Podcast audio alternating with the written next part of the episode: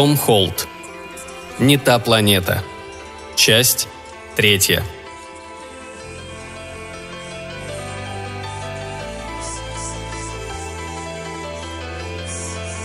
Когда он вернулся домой, автоответчик показывал 26 865 сообщений. Он удалил их все до единого. Разделся, почистил зубы и пошел спать. Утром ему вставать ни свет ни заря. Прежде чем нас европейцы, китайцы и все остальные вычислят, куда он улизнул. Ему предстоял долгий путь. Нужно было поспать несколько часов. Но заснуть все не получалось, хоть убей. Переутомился, решил он. Разница во времени. Нет, отставание во времени. Пора бы уже было привыкнуть. Не первый раз он отправлялся в путешествие на скорости, превышающей скорость света, и возвращался домой после полуторамесячных странствий за три часа до следующего отправления. Ему, безусловно, подфартило. Исследовательский корабль с планеты Астар подбросил его до Марса. «Куда вам?» «Серьезно? А, ну если вы там живете», это избавило его от невыносимо утомительного обратного путешествия посредством технических достижений человеческой цивилизации, а также дало преимущество перед коллегами, которые ждали его назад не раньше, чем примерно через два месяца, когда последняя ступень ракеты шумом и брызгами приводнится в Индийском океане. Он ухмыльнулся, представив себе выражение их лиц, когда они откроют крышку люка и обнаружат, что его внутри нет. Изумление, ужас, полное недоумение на лицах, пока до их сознания будет доходить, что им придется искать другого козла отпущения. Черт с ними со всеми. С самого начала глупо было надеяться, что бессмысленный красный шарик из камня и пыли, который люди называют Марсом, окажется его родной планетой. Глупо или нет, но в то же время это была его последняя и наилучшая попытка – славное завершение многовековой упорной работы, искусных махинаций, терпеливого ожидания и нескончаемого существования под покровом тайны. Начиная с европейской предыстории, он не ставил перед собой легких задач. Побуждал, подсказывал, тыкал этих хомосапин с носом, как несмышленых щенков, чтобы они в своем техническом развитии дошли, наконец, до того уровня, чтобы суметь построить космический летательный аппарат, который долетел бы до пыльно-красного обломка камня в небе.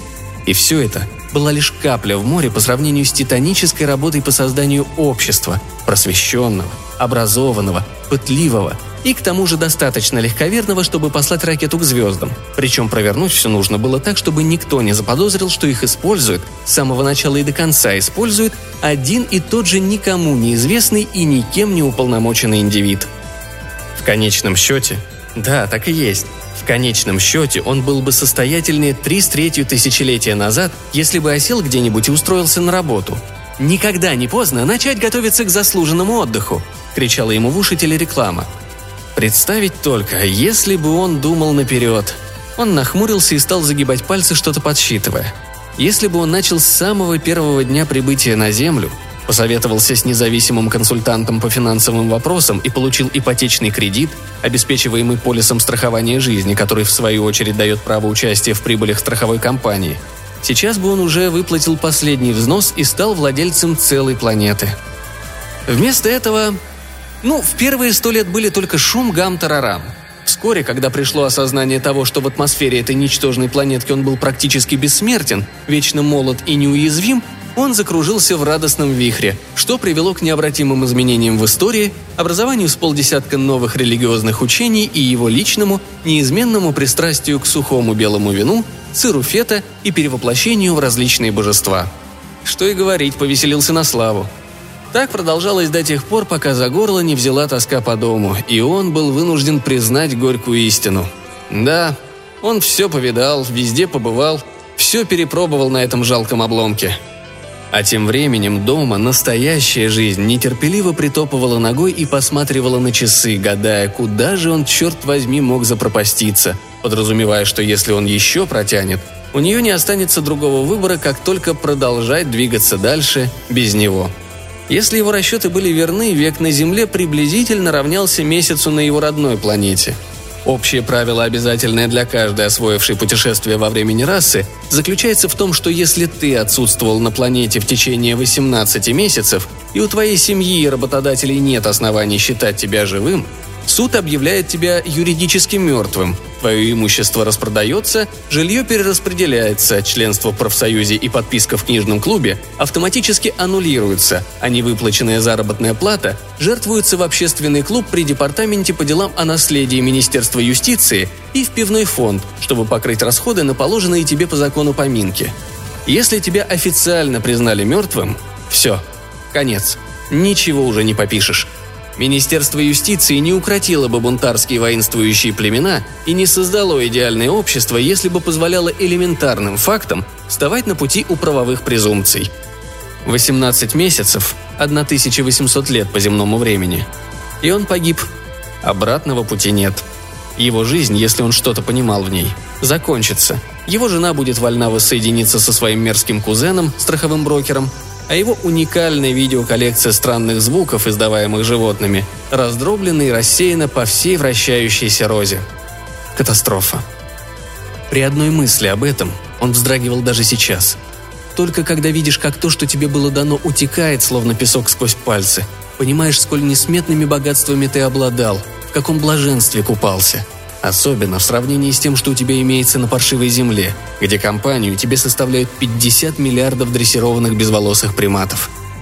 Даже когда крайний срок возвращения на родину истек, он все равно с горечью думал о том, что отдал бы любую цену, лишь бы вернуться домой и жить пусть даже ущербной жизнью полупризрака, как установлено законом, без права владеть собственностью, заключать брак и записываться в видеотеку, чем оставаться затерянным здесь, среди чуждых ему обезьяна-человеков – как бы то ни было, он с еще большим рвением взялся направлять человечество по пути прогресса.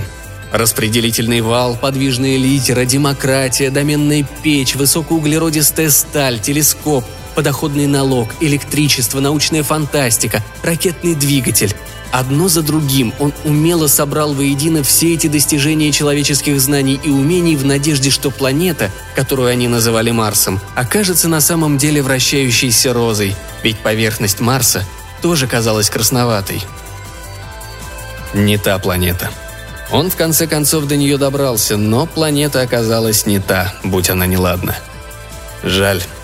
Очень жаль. И в довершение всего жесточайшая усмешка судьбы – он ступил на Марс как раз в то время, когда представители другой бороздящей просторы космоса расы, обладающие достаточно развитыми технологиями для того, чтобы перевести его хоть на край галактики, как раз собирались в путь, и раса эта обитала на Астаре. Вот не везет.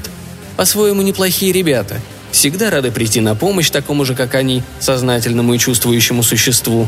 За одним единственным досадным исключением. Жители Астара – безоговорочно верили в то, что именно на вращающуюся розу отправлялись после смерти все законники-крючкотворы с их планеты.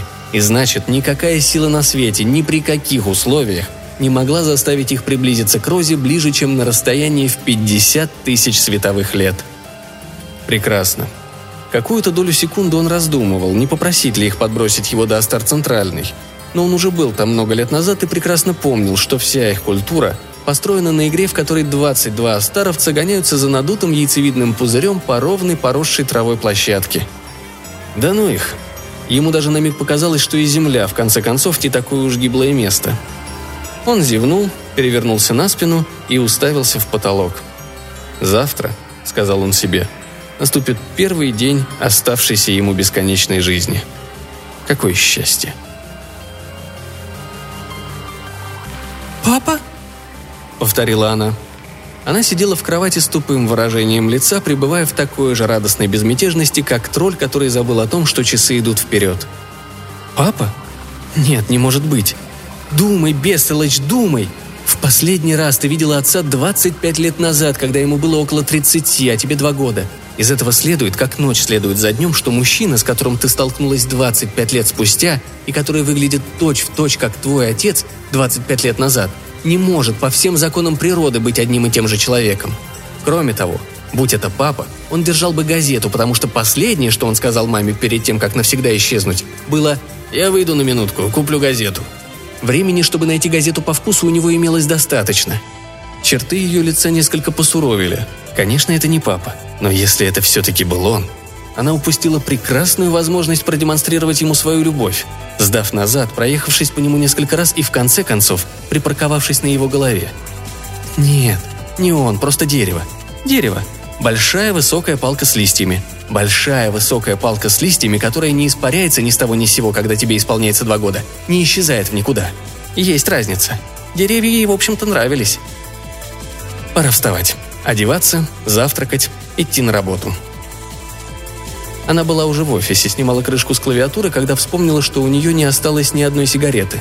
Не то чтобы это имело какое-то маломальское значение, поскольку курить она бросила навсегда, и решение ее твердо и неизменно вот уже 9 часов 14 минут и 35 секунд.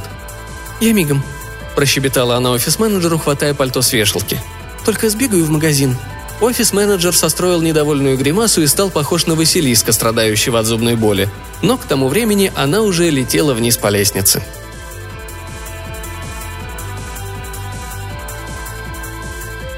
У газетного киоска он открыл газету и нахмурился. Имя его, как водится, написали с ошибкой. Но еще досаднее, что его объявили погибшим. Ха, если бы. Трагическая гибель астронавта на Марсе. Да уж, он испытывал смешанные чувства по поводу своего очевидного бессмертия. С одной стороны, все что угодно должно было быть лучше жизни на Земле. С другой стороны, что если бы он умер, и его бы по умолчанию отослали в какое-нибудь загробное царство, в котором неизбежно было бы все то, что казалось ему самым отвратительным на этой планете, только в концентрированном виде.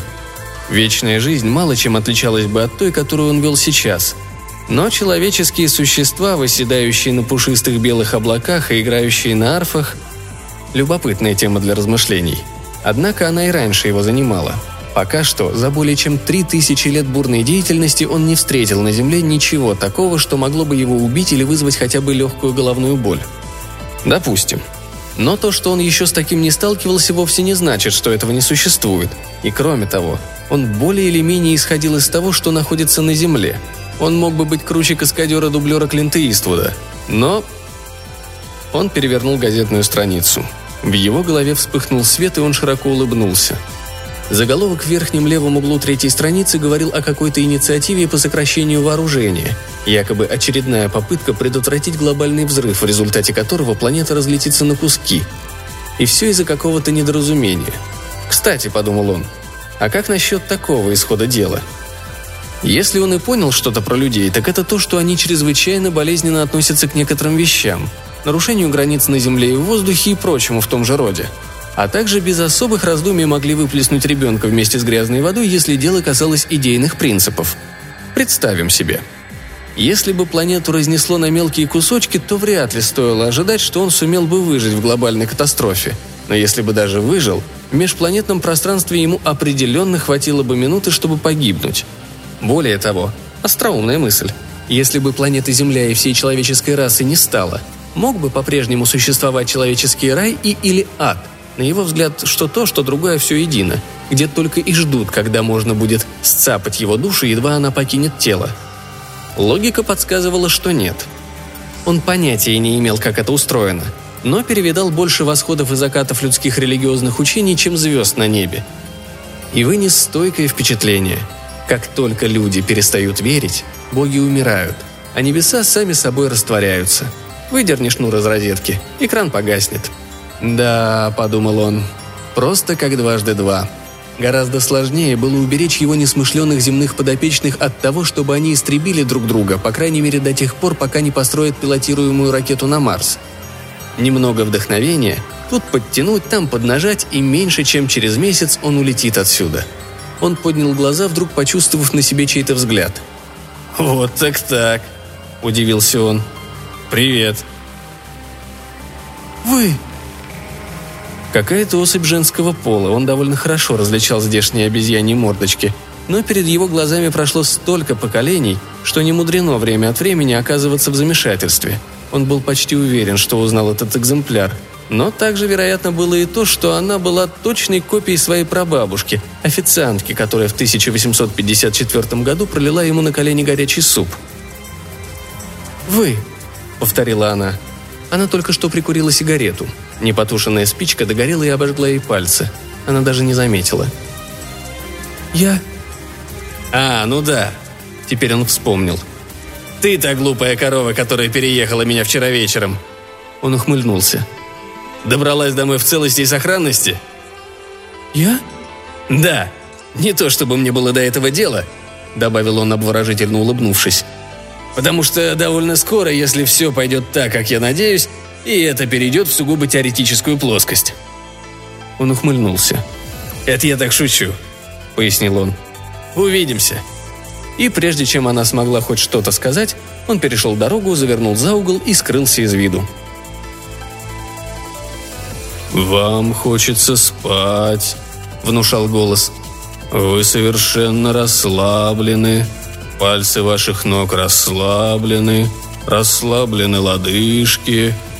«Чушь», — подумала она, но веки сами собой сомкнулись, и ее сознание снялось с якоря и помчалось куда-то по уже привычной схеме. «Пустая трата времени и денег», — пронеслось у нее в голове. «Это бессмысленно. Ничего не выйдет. Ох!» Пытаясь дать происшедшему разумное объяснение, она решила, что это случилось, потому что ее второе столкновение с тем странным и неприятным человеком было еще свежо в подсознании. Его лицо на весь экран. Так что, когда тормоз ее сознания был снят, и она начала свободное скольжение сквозь свои собственные скрытые предубеждения, вид того же лица при совершенно других обстоятельствах, должно быть, довольно резко ее осадил. Совершенно другие обстоятельства или череда обстоятельств – ее разум превратился в хранилище разрозненных экранов, и на каждом одно и то же лицо. Его лицо. Каждый отличался от другого как век от века, жизнь от жизни.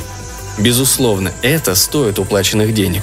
К тому же выгодно отличается по накалу страстей и количеству впечатлений от того, что можно испытать, когда тонешь или падаешь с высокого здания. Тут вместо одной жизни перед глазами проносятся десятки. Оказывается, она так-так, посмотрим. Ну, в этой жизни простая секретарша в государственном учреждении. В своем предыдущем воплощении она была ни много ни мало профессором ядерной физики, а еще раньше – женой всемирно известного астронома, а перед тем – скромной школьной учительницей в Новой Англии. А прежде а, да кем только не была, в том числе и маленькой девочкой, которая стояла под палящим солнцем на пыльном дворе и наблюдала за лысым дядькой, рисующим палкой на земле какие-то линии, и вразумляла его. «Вот это да! Дядя, ты только посмотри! Квадрат гипотенузы равен сумме квадратов катетов! Надо же!» Так много жизней. Все разные. Все мои. И в то же время не такие уж разные – Возможно, если бы она бодрствовала, то этот ребус так бы и остался нерешенным. Слишком многое мешало бы. Но сейчас, когда перед глазами мелькали картинки, основной сюжет вырисовывался с отчетливостью окурка в миске с салатом. Быстро, интуитивно она сложила мозаику воедино. Всякий раз он был ее отцом. Всякий раз он либо советовал, либо уговаривал, либо принуждал ее жить так, а не иначе. Касалось ли это брака, карьеры, да чего угодно. И всякий раз она оказывалась ключевым звеном в цепи событий. Будучи профессором, она совершила прорыв в науке. Перед этим обратила внимание своего мужа на маленькое пятнышко, которое было заметно, если посмотреть в телескоп, и которое сам он не заметил. Еще раньше вложила часть денег своего покойного мужа в компанию, которая тщательно очищала необходимый сплав от примесей. А до того в качестве школьной учительницы заразила одного вундеркинда своей страстью к математике, которую пронесла через всю жизнь. А еще раньше уговорила мужа профинансировать завоевательные походы испанского конкистадора Эрнандо Кортеса и помогла таким образом осуществиться его безумным мечтам. Всякий раз она делала еще один маленький шаг, и всякий раз никто не обращал на нее ни малейшего внимания, потому что в конце-то концов она была всего-навсего женщиной, на пути к осуществлению грандиозного замысла ее последовательного отца. Послушная папина дочка. «Проснуться, сейчас же, пожалуйста!» – кричала она – но ее рот и легкие крепко спали, пока гипнотизер продолжал бубнить про то, как она ненавидит запах табачного дыма. Лжец. Пришлось ей временно пойти на попятную и подождать, пока перед ней воочию предстанут широкие, энергичные мазки большой картины. И вот тогда она все поняла –